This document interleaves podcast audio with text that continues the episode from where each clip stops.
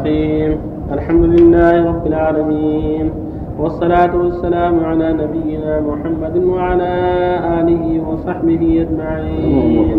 أما بعد قال المؤلف رحمه الله تعالى في باب آداب المجلس والجليس وعن أبي, وعن أبي عبد الله سلمان الفارسي رضي الله عنه قال قال رسول الله صلى الله عليه وسلم لا يغتسل رجل يوم الجمعة ويتطهر ما استطاع من طهر ويدهن من دهنه أو يمس من طيب بيته ثم يخرج فلا يفرق بين اثنين ثم يصلي ما كتب له ثم ينصت إذا تكلم الإمام إلا غفر له ما بينه وبين الجمعة الأخرى.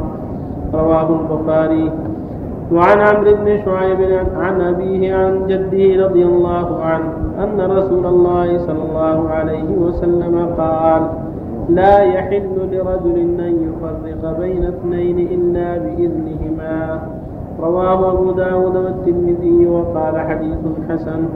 وفي رواية لأبي داود لا يجلس بين رجلين إلا بإذنهما. وعن حذيفة بن اليمان رضي الله عنه أن رسول الله صلى الله عليه وسلم لعن من جلس وسط الحلقة. رواه أبو داود بإسناد حسن. وروى الترمذي عن أبي مجلس أن رجلا قعد وسط الحلقة. فقال حذيفة ملعون على لسان محمد صلى الله عليه وسلم أو لعن الله على لسان محمد صلى الله عليه وسلم من جلس وسط الحلقة. قال الترمذي حديث حسن صحيح.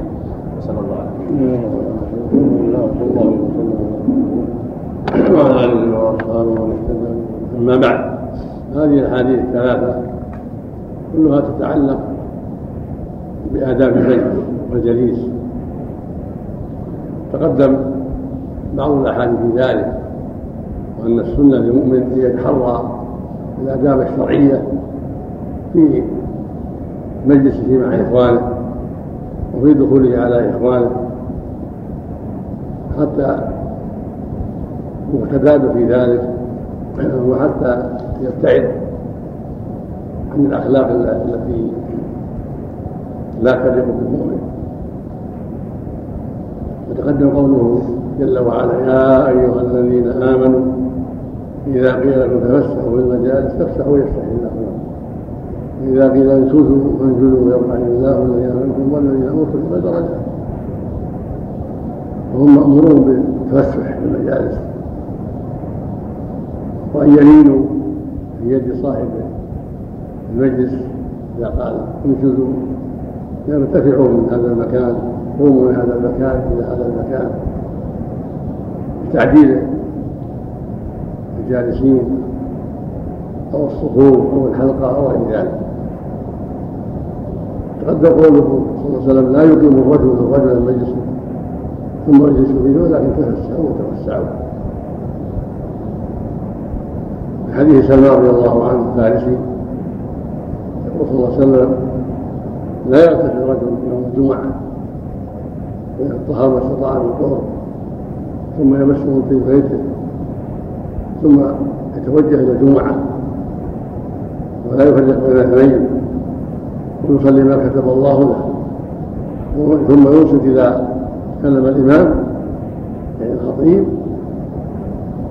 إلا غفر له ما بينه وبين الجمعة. الأخرى في رواية أبي هريرة وفضل ثلاثة أيام. من حسنة بأهل أمثالها. والشاهد قوله فلا يفرق بين اثنين. قصد المسجد يتحرى نهاية الصف. ولا يزاحم ولا يفرق بين اثنين. أما إذا تركوا فرجهم فلا مانع من شدها ولا يسمى فرق بينهم لأن هم اللي فرقوا بينهم الفرجة تسد الرسول أمر بسد الفرج وسد الخلل. لكن إذا كان متلاصقين ما هي فرجة؟ ما يسمون بوخر فلان ووخر فلان يوصل بينهم. قد يكون بينهما حاجة.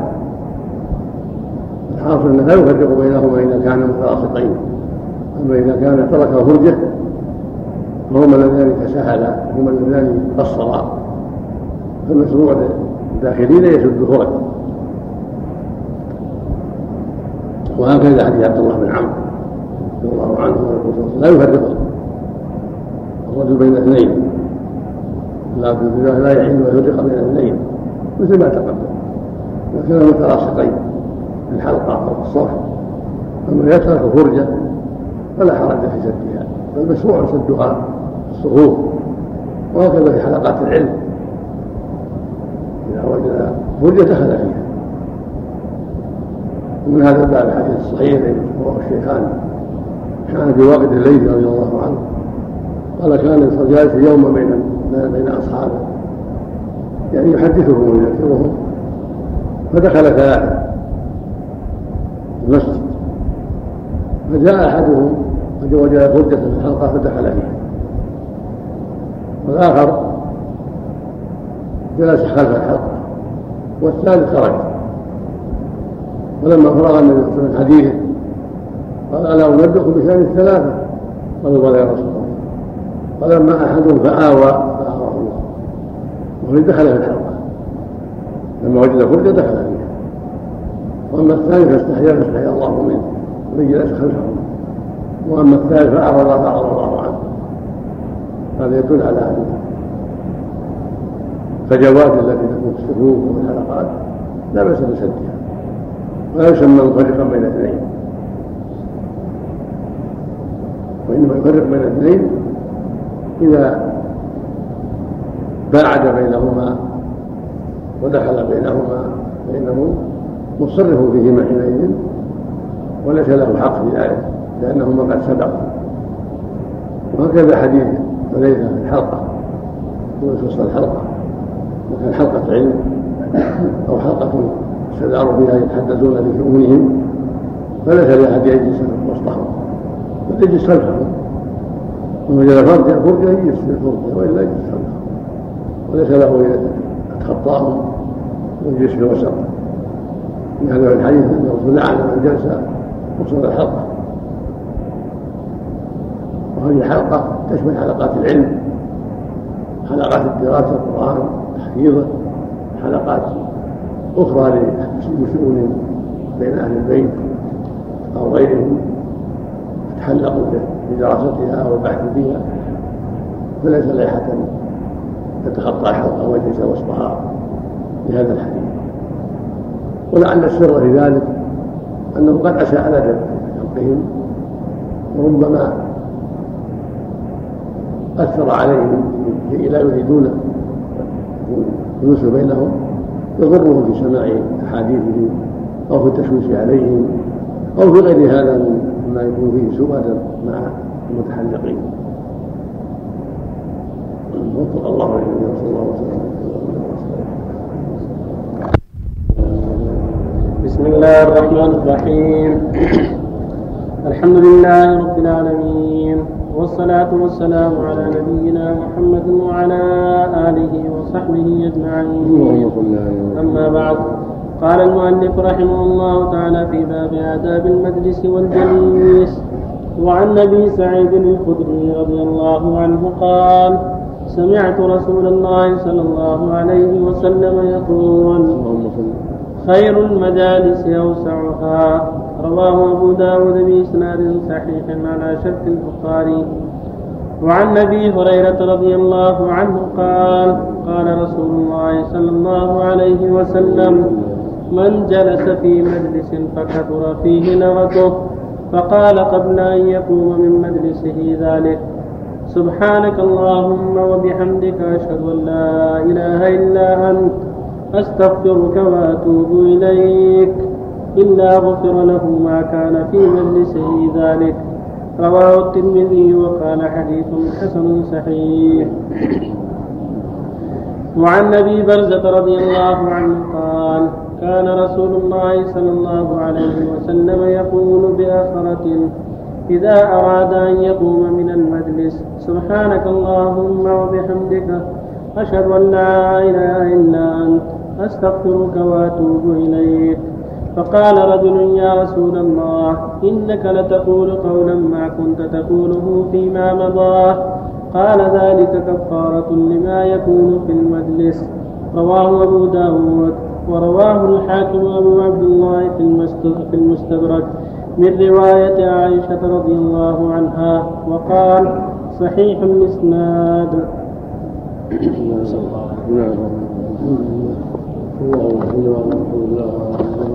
أما بعد. هذه الأحاديث الثلاثة كلها تتعلق بآداب المجلس والجليس. قد في ذلك أحاديث تدل على مسائل كلها تتعلق بالمجلس والجليس. وذلك من محاسن الشريعة فإن الشريعة الكاملة التي جاء بها النبي عليه الصلاة والسلام عن الله عز وجل قد اشتملت على الدعوة إلى مكارم الأخلاق. ومحاسن الأعمال والآداب في كل عمل من صلاة وصوم وزكاة وبيع وشراء ونكاح ونكاح وغير ذلك. ومن جملة ذلك آداب المجلس والجليس. قال تعالى يا أيها الذين آمنوا إذا قيل لكم تفسحوا في المجالس فافسحوا يفسح الله لكم. وإذا قيل انشدوا فانشدوا يرفع الله الذين آمنوا منكم والذين أوتوا العلم درجات. الله جل وعلا أمر هنا بالتفسح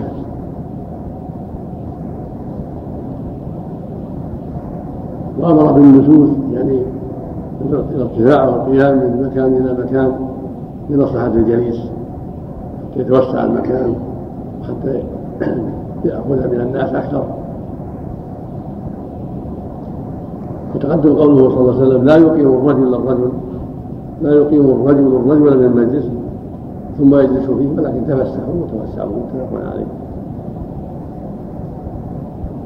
السنة إذا دخل الإنسان على المجلس أو الحلقة لا يقيم أحد بل يجلس حيث انتهى المجلس. إذا وجد فردة جلس فيها وإلا قصد طرف الحلقة وجلس فيها. فإن كانت الحلقة كاملة ليس فيها مكان حلق حلقة وجلس خلفه. ولا يزاحم الناس. ولا يجلس وسط الحلقة قد يقول صلى الله عليه وسلم ملعون من جلس وسط الحلقة وفي هذا حديث أبي سعيد يقول صلى الله عليه وسلم خير المجالس أوسعها. لأنه إذا كان واسعا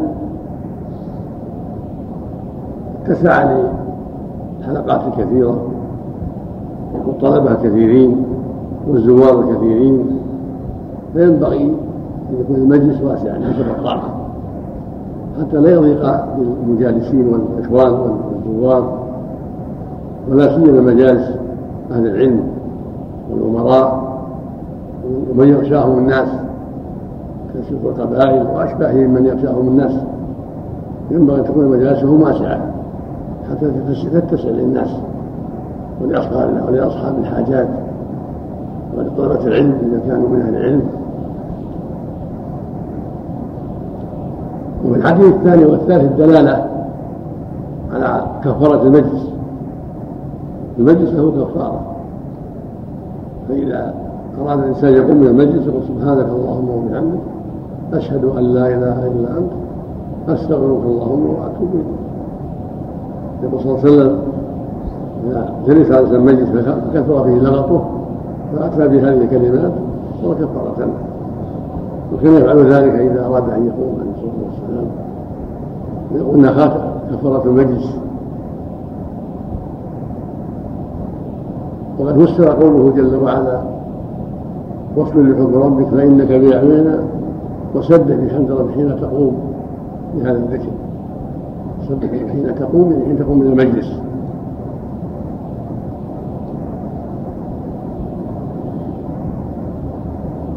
الإنسان ينبغي له أن يستعمل هذا الذكر مع التوبة مع الندم. إذا كان حصل من معصية لابد من توبة ولا عدم إصرار فيقول سبحانك اللهم وبحمدك أشهد أن لا إله إلا أنت أستغفرك اللهم وأتوب عند القيام. مصر على مضمرا للتوبة والندم إن كان هناك معصية صدرت في المجلس.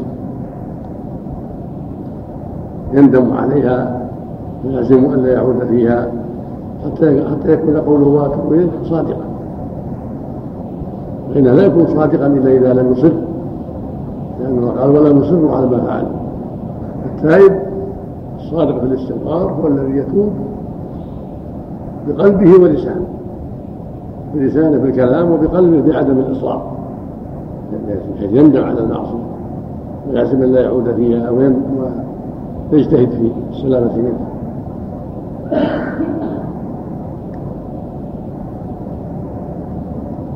الله من صلى الله وسلم بسم الله الرحمن الرحيم. الحمد لله رب العالمين. والصلاة والسلام على نبينا محمد وعلى آله وصحبه أجمعين.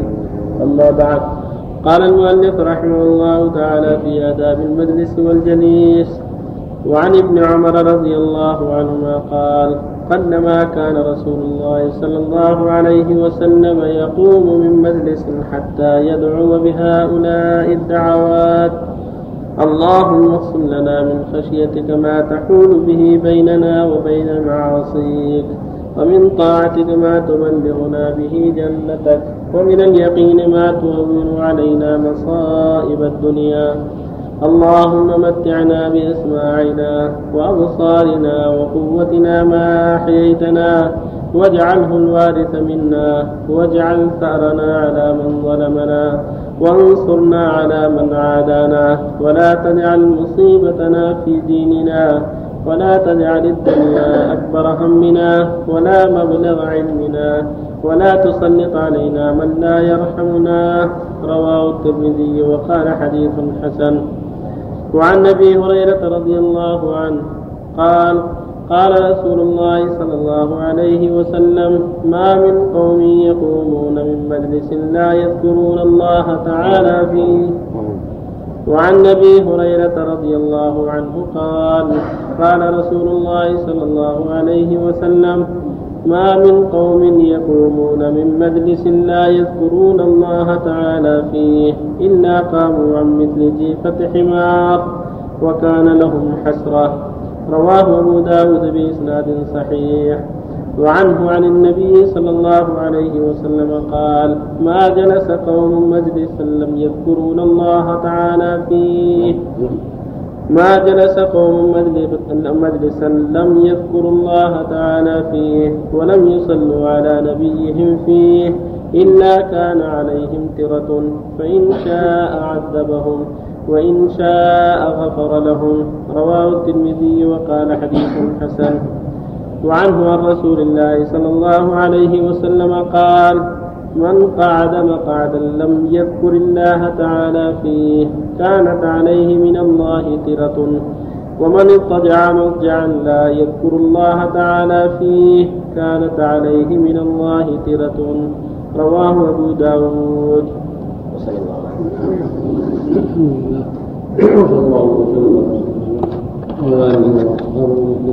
ما بعد.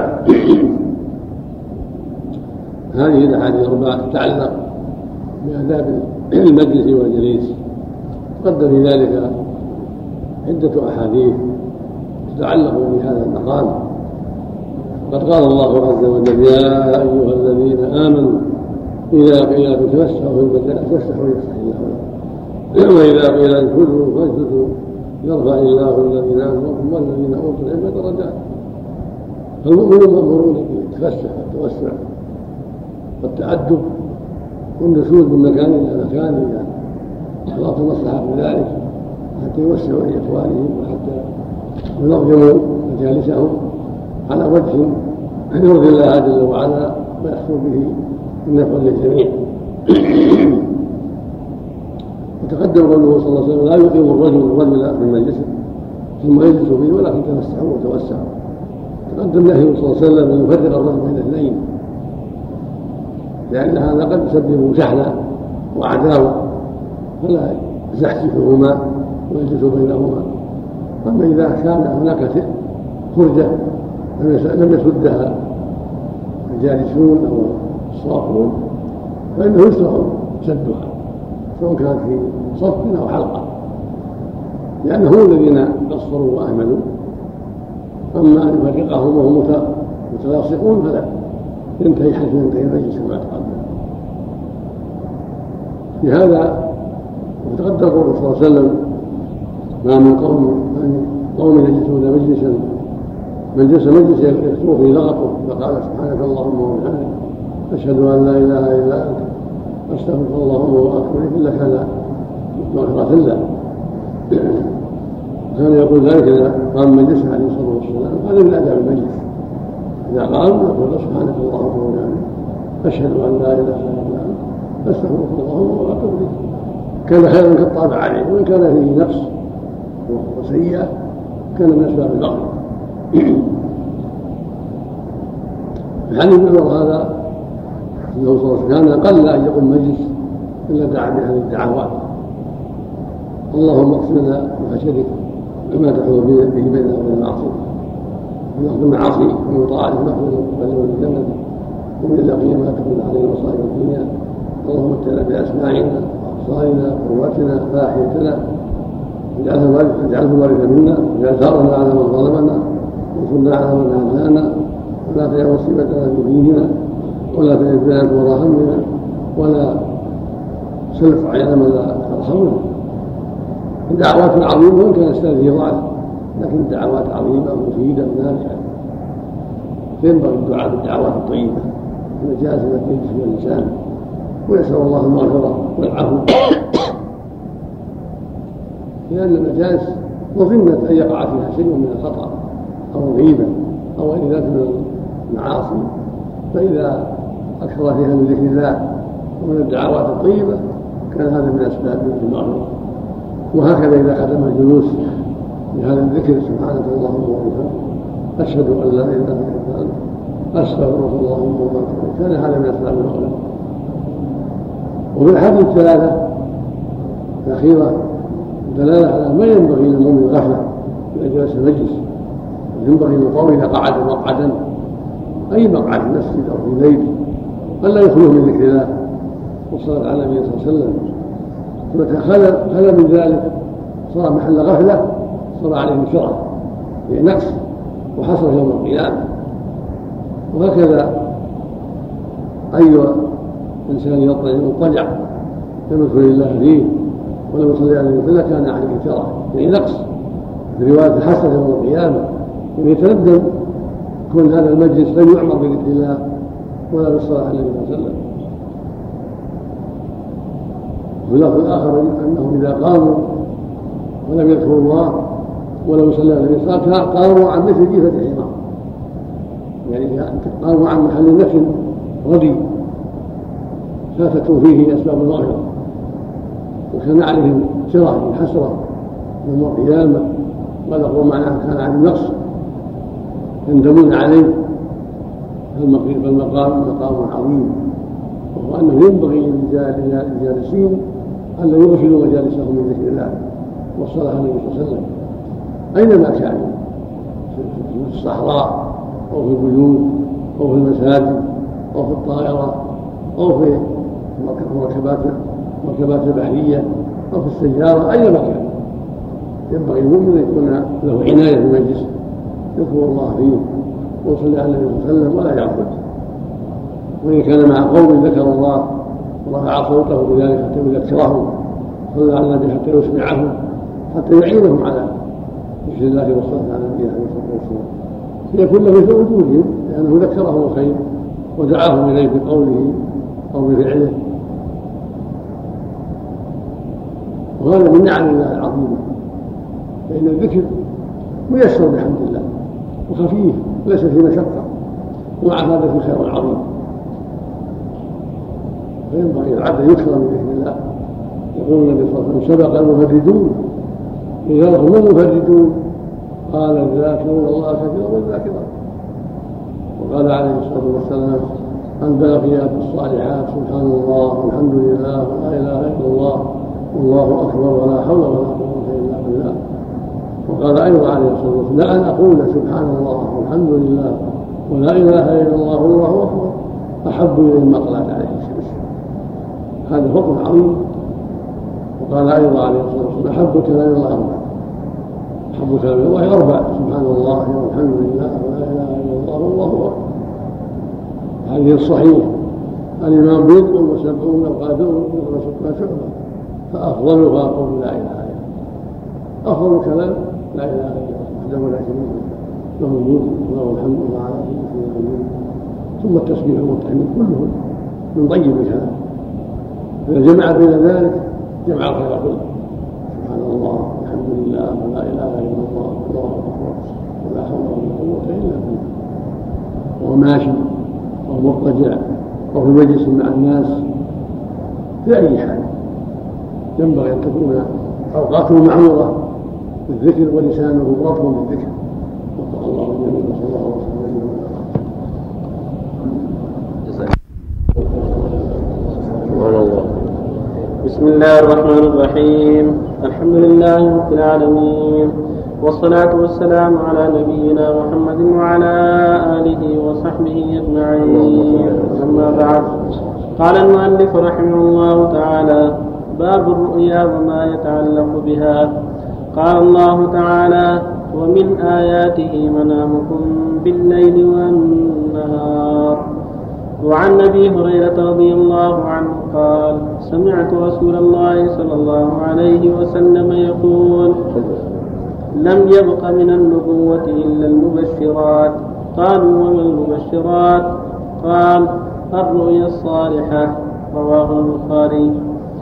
وعنه أن النبي صلى الله عليه وسلم قال وعن أبي هريرة رضي الله عنه قال سمعت رسول الله صلى الله عليه وسلم يقول لم يبق من من النبوة إلا المبشرات.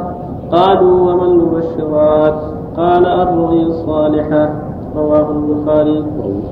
وعنه أن النبي صلى الله عليه وسلم قال إذا اقترب الزمان لم تكد رؤيا المؤمن تكذب ورؤيا المؤمن جزء من ستة وأربعين جزءا من النبوة متفق عليه.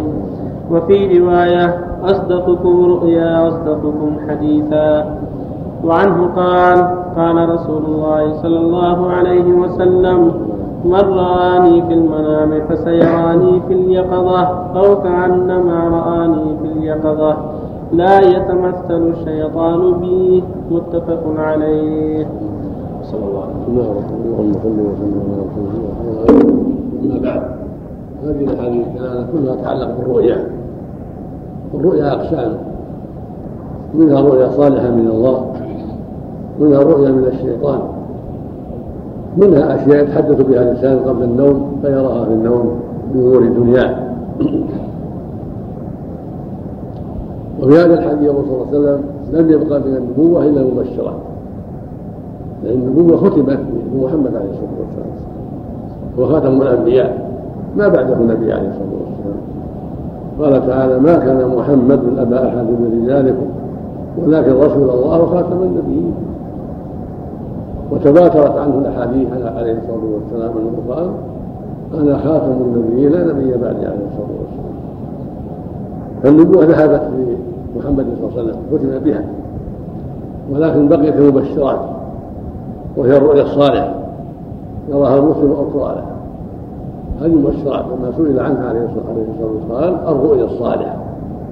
الرواية الأخرى يراها أو ترى فهي مبشرة نوع من النبوة. ولهذا قال الرؤيا الصالحة جزء من ستة وأربعين جزءا من النبوة.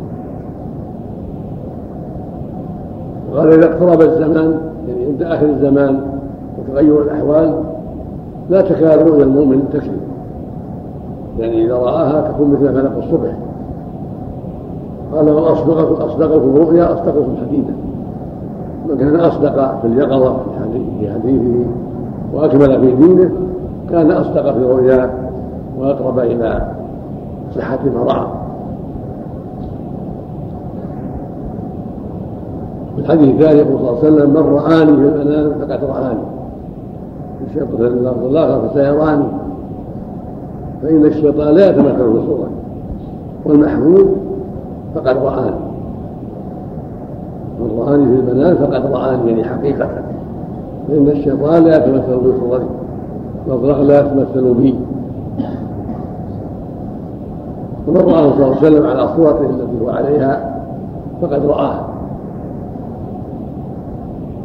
وهي بشرى إذا رآه أو أو يأمره بخير أو ينهاه عن شر هذه بشرى بشرى ينبغي له أن يتأدب وينتبه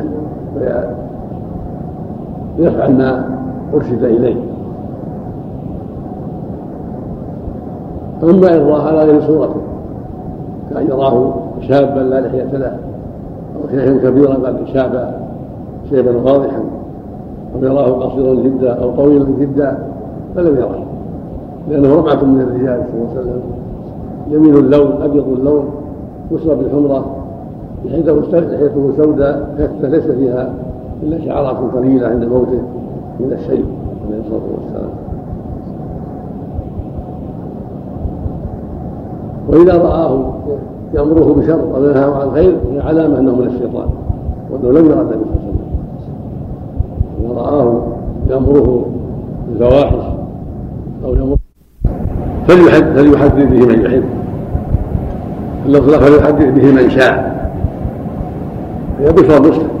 إذا رأى أنه دخل الجنة رأى أنه لقي النبي صلى الله عليه وسلم وهو راض عنه رأى أنه يصلي يقرأ القرآن رأى أنه جاهد في سبيل الله رأى أنه يطلب العلم رأى أنه مع الأخيار في مجالس العلم وفي مجالس الخير هذه رؤيا صالحة يحدث بها من شاء ويحمد الله عليها أما إذا رؤية تسوء. كان يرى أنه يقتل أو يضرب أو أنه مع أصحاب الجرائم أو أنه في محل خطر هذه من الشيطان. إذا استيقظ فلينفذ عن يساره ثلاث مرات يكفر عن يساره ثلاث مرات ويقول أعوذ بالله من الشيطان ومن شر ما رأيت ثلاث مرات. ثم ينقل على جنبه الآخر فإنها لا تضر ولا يصدق بها. هكذا أمر النبي صلى الله عليه وسلم. كثير من الناس تزعجهم المرائي وتشوش عليهم حياتهم. فلو استعملوا ما قاله النبي سلموا من هذا التشويش. فإذا رأى الإنسان ما يكره أي رؤيا في الليل أو فينفث عن يساره يكفر عن يساره ويقول أعوذ بالله من الشيطان ومن شر ما رأيت مرات ثم ينقلب على جنبه الآخر. فإنها لا تضر ولا يحدث حتى يقول رأيت رأيت. يترك. كأنه ما رأى هذا هو المشروع. له وبذلك ينتهي المسلم ولا يهمه ما رأى. لأن الشيطان حريص على إحزان بني آدم ولا سيما المسلم. حريص على إحزانه وإيذائه والتشويش عليه؟ فينبغي للمسلم يهين عدو الله. إذا رأى ما يكره ينفق عن يساره من المطاف فيقول أعوذ بالله من الشيطان ومن شر حتى يهينه بذلك ويرد عليه كيده. وفق الله الجميع صلى الله وسلم.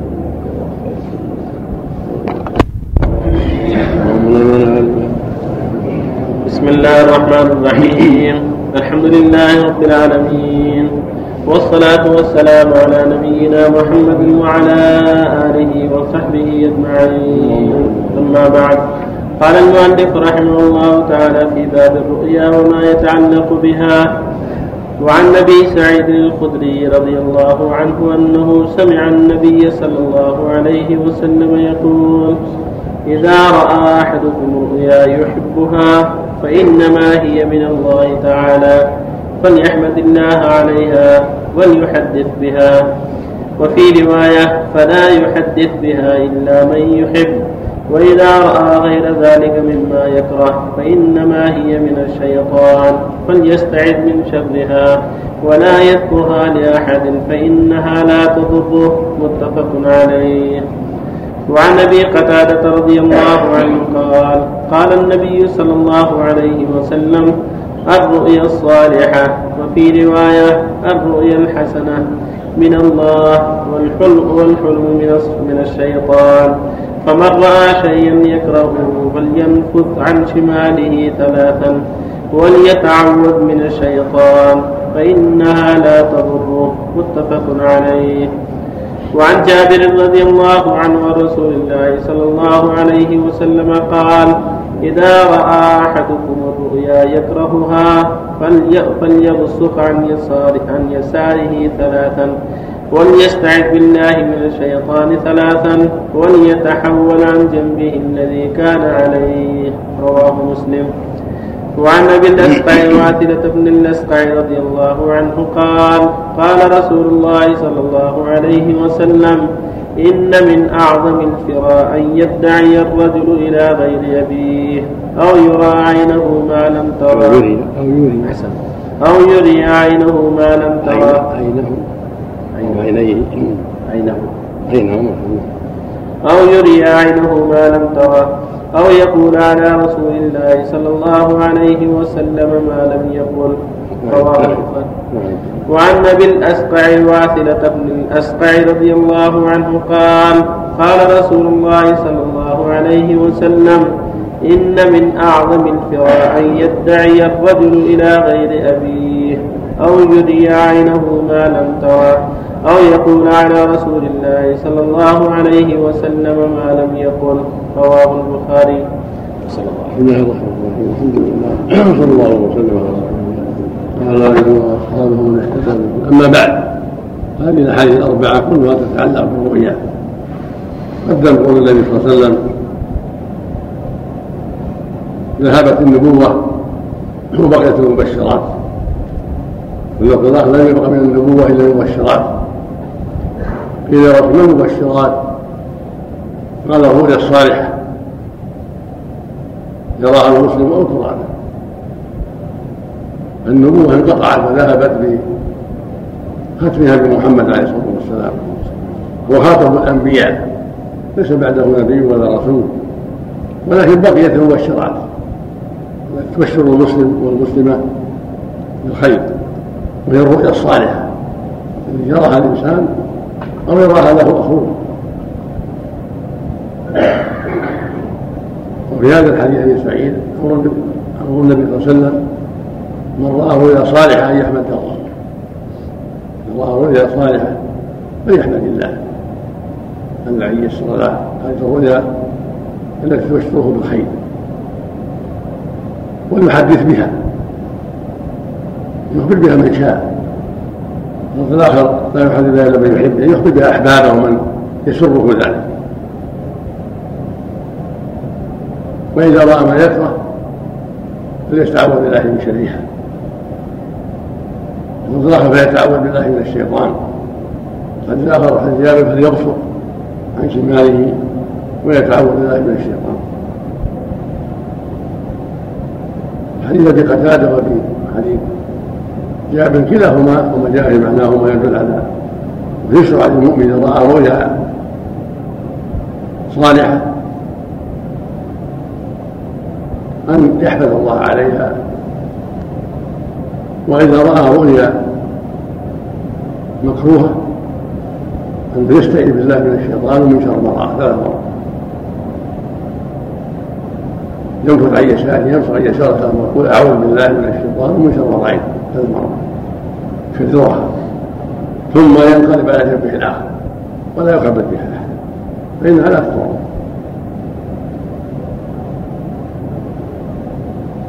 والرؤيا الصالحة والرؤيا المكروهة لها أمثلة كثيرة. الصالحه من يرى أنه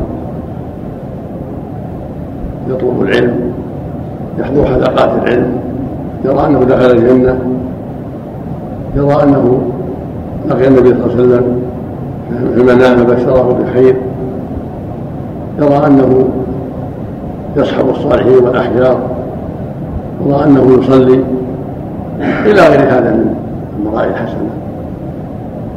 الحسنه والرؤيا السيئه يرى أنه يضرب يرى أنه مخلوق يرى أنه غرق في الماء يرى انه احرق بالنار يرى أنه في محل خطير موحش يرى أنه مع ناس الأشرار إلى غير هذا من وراء السيئه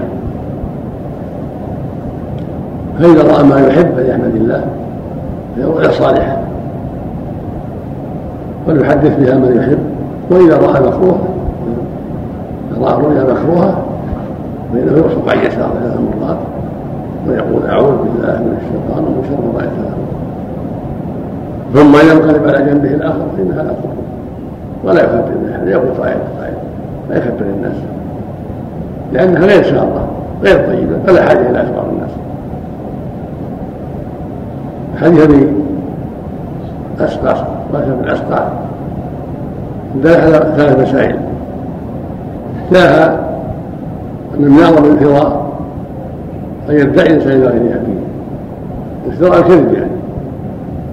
من افترى على الله كذب يعني كذب. والفدية الكذب. من أعظم الكذب؟ أن يدعي إلى غير أبيه من أجل طمعا في المال أو لأسباب أخرى ليس له ينتسب إلى غير أبيه مثل ما يفعل بعض الناس. من أجل الجنسية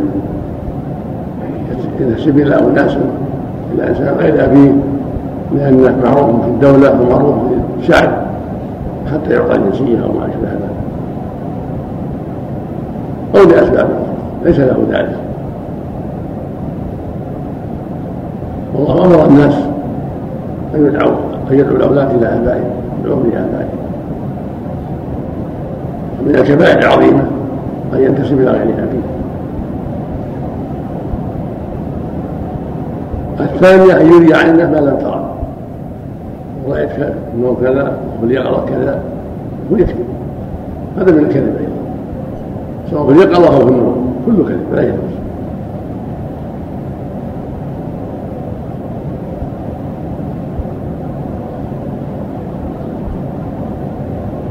فلا يجوز له أن يمنع عينه رايت كذا أو رايت كذا وهو لم يرى شيئا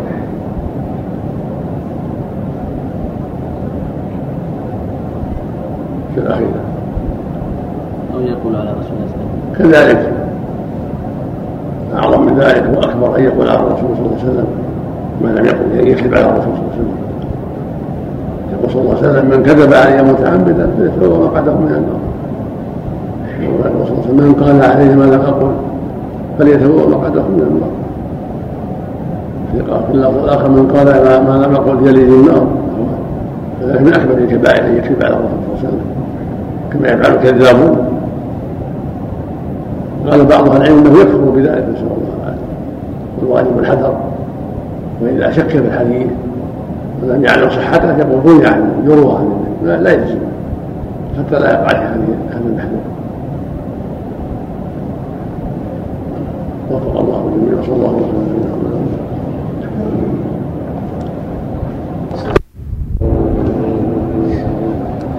بسم الله الرحمن الرحيم. الحمد لله رب العالمين. والصلاة والسلام على نبينا محمد وعلى آله وصحبه أجمعين. أما بعد قال المؤلف رحمه الله تعالى كتاب السلام باب فضل السلام والأمر بإفشائه. قال الله تعالى يا أيها الذين آمنوا لا تدخلوا بيوتا غير بيوتكم حتى تستأنسوا وتسلموا على أهلها. وقال تعالى فإذا دخلتم بيوتا فسلموا على أنفسكم تحية من عند الله مباركة طيبة. وقال تعالى وإذا حييتم بتحية فحيوا بأحسن منها أو ردوها. وقال تعالى هل أتاك حديث ضيف إبراهيم المكرمين؟ إذ دخلوا عليه فقالوا سلاما. قال سلام. وعن عبد الله بن عمرو بن العاص رضي الله عنهما أن رجلا سأل رسول الله صلى الله عليه وسلم أي الإسلام خير؟ قال تطعم الطعام وتقرأ السلام على من عرفت ومن لم تعرف. متفق عليه. وعن أبي هريرة رضي الله عنه عن النبي صلى الله عليه وسلم قال لما خلق الله تعالى آدم صلى الله عليه وسلم قال اذهب فسلم على أولئك لنفر من الملائكة جلوس فاستمع ما يحيونك فإنها, فإنها تحيتك وتحية ذريتك. فقال السلام عليكم. فقالوا والسلام عليك ورحمة الله. فزادوه ورحمة الله. متفق عليه. وعن أبي عمارة البراء بن عازب رضي الله عنهما قال أمرنا رسول الله صلى الله عليه وسلم بسبع بعيادة المريض واتباع الجنائز وتشميط وتشميت العاطس ونصر الضعيف وعون المظلوم وإفشاء السلام وإبرار المقسم متفق عليه. هذا لفظ إحدى روايات البخاري.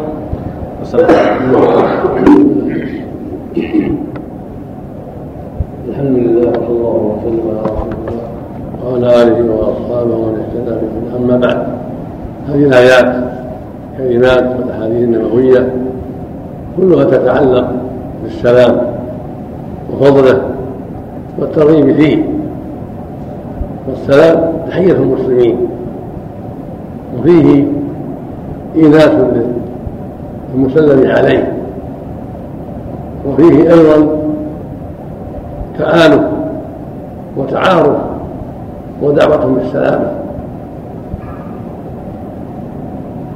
وهو ضد الهجران وضد الوحشة وضد التقاطع.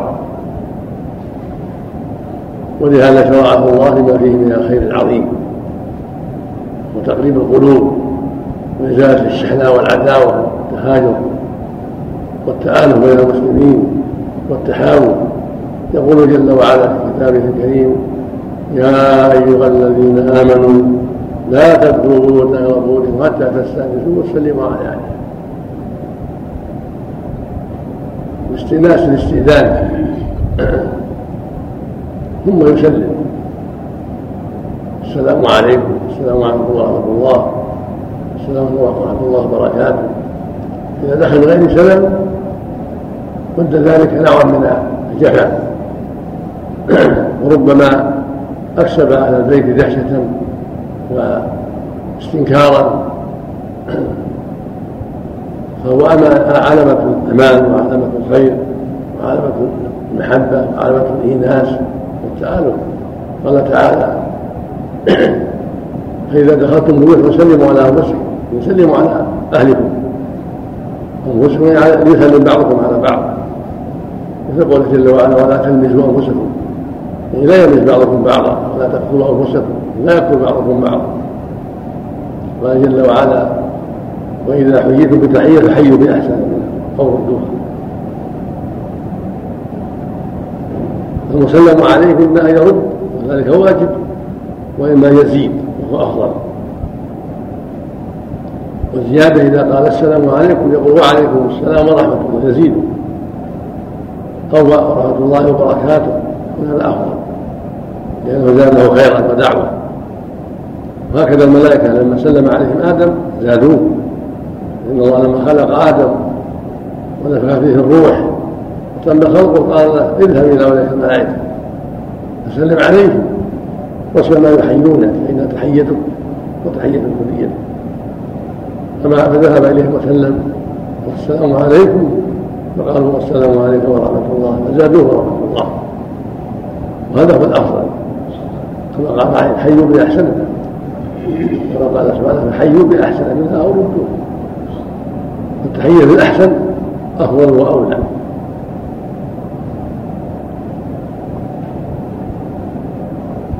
ويأتي بالحديث أنه لما دخل رجل وسلم قال السلام عليكم قال ليس عشر رد عليه وقال عشر لما جاء الآخر سلم وقال السلام ورحمة الله فرد عليه وقال عشرون. ثم جاء ثالث قال السلام عليكم ورحمة الله وبركاته فرد عليه وقال ثلاثون. يعني الأول حسن عشر حسنات والثاني عشرين حسنه والثالث ثلاثين لأن الحسنه بعشر امثالها والحديث الثاني حديث البراء بن عازم الأنصاري رضي الله عنه وعن أبيه. قال رضي الله عنه إن الرسول أمرهم بسبع الرسول عليه الصلاة والسلام أمرهم بسبع بسبع خصال والمسلمون لهم حروب كثيرة أكثر من السبع. خصال الخير كثيرة هذه منها. امرهم بآية المريض حق المسلم على أخيه أن يعوده اذا مرض. إذا فيه من الحفاوة به. والحرص على معرفة سلامته ومواساته فيما أصابه. فإذا المريض فيها خير كثير. وهي تؤثر على المريض. وتريح باله إذا رأى من إخوانه الحرص عليه والحرص على زيارته. واتباع الجنائز كذلك فيها مواعظ إلى الصلاة وللدفن ولتبع الجنازة فيها حتى يصلي عليها حتى توارى في قبرها هذا فيه ضر كبير في تذكر للموت وترغيبه الاستعداد له ومواساة لأهل الميت وتعزية لهم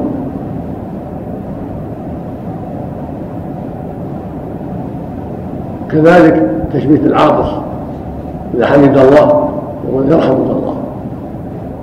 وهو يقول يهديكم الله ورسوله بعد أما إذا لم يحمد لا يسمى لكن إذا عطس وقال الحمد لله قال يرحمك الله.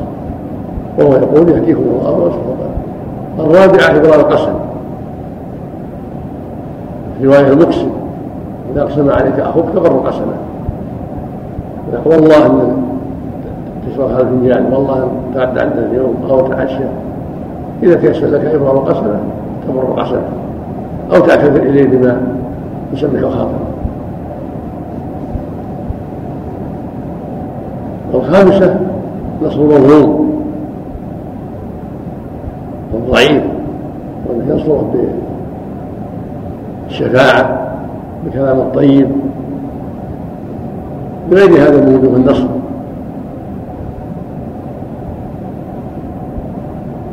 المسلم اخو المسلم لا يظلمه ولا يسلمه لا يخذله بل ينصره بالطرق الشرعية.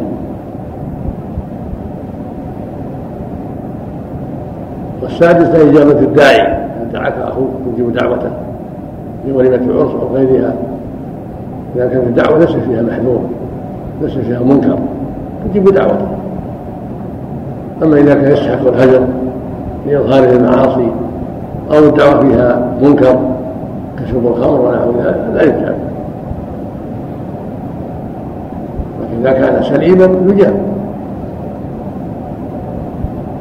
يقول النبي صلى الله عليه وسلم إذا دعي أحدكم فليجب فيقول صلى الله عليه وسلم من لم يجد من لم يجب الدعوة فقد عصى الله ورسوله.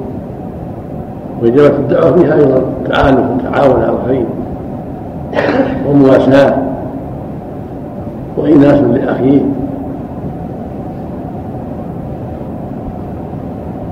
وأسباب للتزاور إذا زرته زارك وإذا دعا أجبت دعوته أجاب دعوته فيحصل بهذا من الألف والتحاب والتعارف شيء كبير. السابعة إفشاء السلام وبوش السلام. لا يكون متكبرا ولا جافيا. بل إذا سلم إذا مر على إخوانه سلم وإذا سلموا عليه رد هكذا السنة. يقول صلى الله عليه وسلم قول الناس بالله من بدأهم بالسلام. ويقول صلى الله عليه وسلم والذي نفسي بيده لا تدخلوا الجنة حتى تؤمنوا ولا تؤمنوا حتى تحابوا. أفلا أدلكم على شيء؟ إذا فعلتم وتحاببتم أفشوا السلامين. فإفشاء السلام من أسباب التحاب والتواصل والتزاور والتعارف.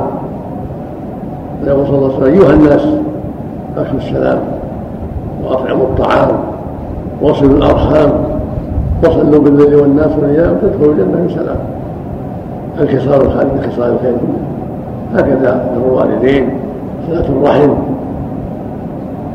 كلها من خصال الخير.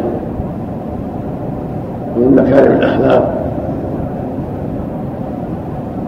إكرام الضيف.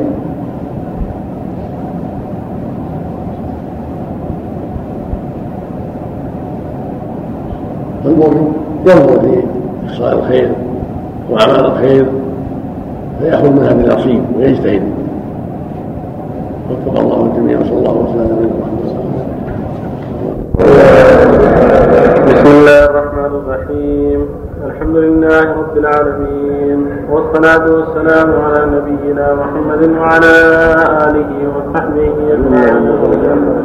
أما بعد قال المؤلف رحمه الله تعالى في باب فضل السلام والنمر بإفشائه وعن أبي هريرة رضي الله عنه قال قال رسول الله صلى الله عليه وسلم لا تدخلوا الجنة حتى تؤمنوا ولا تؤمنوا حتى تحابوا أولا أدلكم على شيء إذا فعلتموه تحاببتم. أفشوا السلام بينكم رواه مسلم. وعن ابي يوسف عبد الله بن سلام رضي الله عنه قال سمعت رسول الله وعن ابي يوسف عبد الله بن سلام رضي الله عنه قال سمعت رسول الله صلى الله عليه وسلم يقول يا أيها الناس أفشوا السلام وأطعموا الطعام وصلوا الأرحام. وصلوا والناس نيام تدخلوا الجنة بسلام. رواه الترمذي وقال حديث حسن صحيح. وعن الطفيل بن أبي بن كعب أنه كان يأتي عبد الله بن عمر فيغدو معه إلى السوق. قال فإذا غدونا إلى السوق لم يمر عبد الله على سقاط ولا صاحب بيعة ولا مسكين ولا أحد منا سلم عليه. قال الطفيل فجئت عبد الله عبد الله بن عمر عبد الله بن عمر يوما فاستتبعني إلى السوق. فقلت له ما تصنع بالسوق وأنت لا تقف على البيع؟ ولا تسأل عن السلع ولا تسوم بها ولا تجلس في مجالس السوق. وأقول أجلس اجلس بنا هاهنا فنتحدث. فقال يا أبا بطن وكان الطفيل ذا بطن إنما نغدو من أجل السلام فنسلم على من لقيناه رواه مالك في الموطأ بإسناد صحيح. الحمد لله صلى الله وسلم وعلى اله واصحابه اما بعد. هذه الاحاديث الثلاثة في بيان فضل السلام وشرعيته والترغيب فيه تقدم قوله صلى الله عليه وسلم لما سئل اي الإسلام خير قال تطعم الطعام وتقرا السلام على من عرفت ومن لم السلام من الأمور التي شرعها الله وأمر بها. ومن أسباب التعارف والاتحاد في الله والتعارف من أسباب عدم التعارف والاستحناء. رد قوله جل وعلا وإذا حييتم بتحية فحيوا بأحسن منها أو ردوها قوله سبحانه يا أيها الذين آمنوا لا تدخلوا بيوتا غير بيوت حتى تستأنسوا وتسلموا على أهلها. يقول جل وعلا فإذا دخلتم بيوت فسلموا على أنفسكم تحية من الله مباركة طيبة. يعني يسلم بعضكم بعضا. إذا دخل بيت سلم على أهله. وفي هذا يقول صلى الله عليه وسلم لا تدخلوا الجنة حتى تؤمنوا. بعض السمع هذا هو الذي يأتي به حديث الزبير لا تدخلون حتى تؤمنوا ولا تؤمنوا حتى تحاربوا. أفلا أدلكم على شيء إذا فعلتموه؟ تحاببتم أفشوا السلام هذا يدل على أن إفشاء السلام من أسباب الاتحاد في الله من أسباب كمال الإيمان.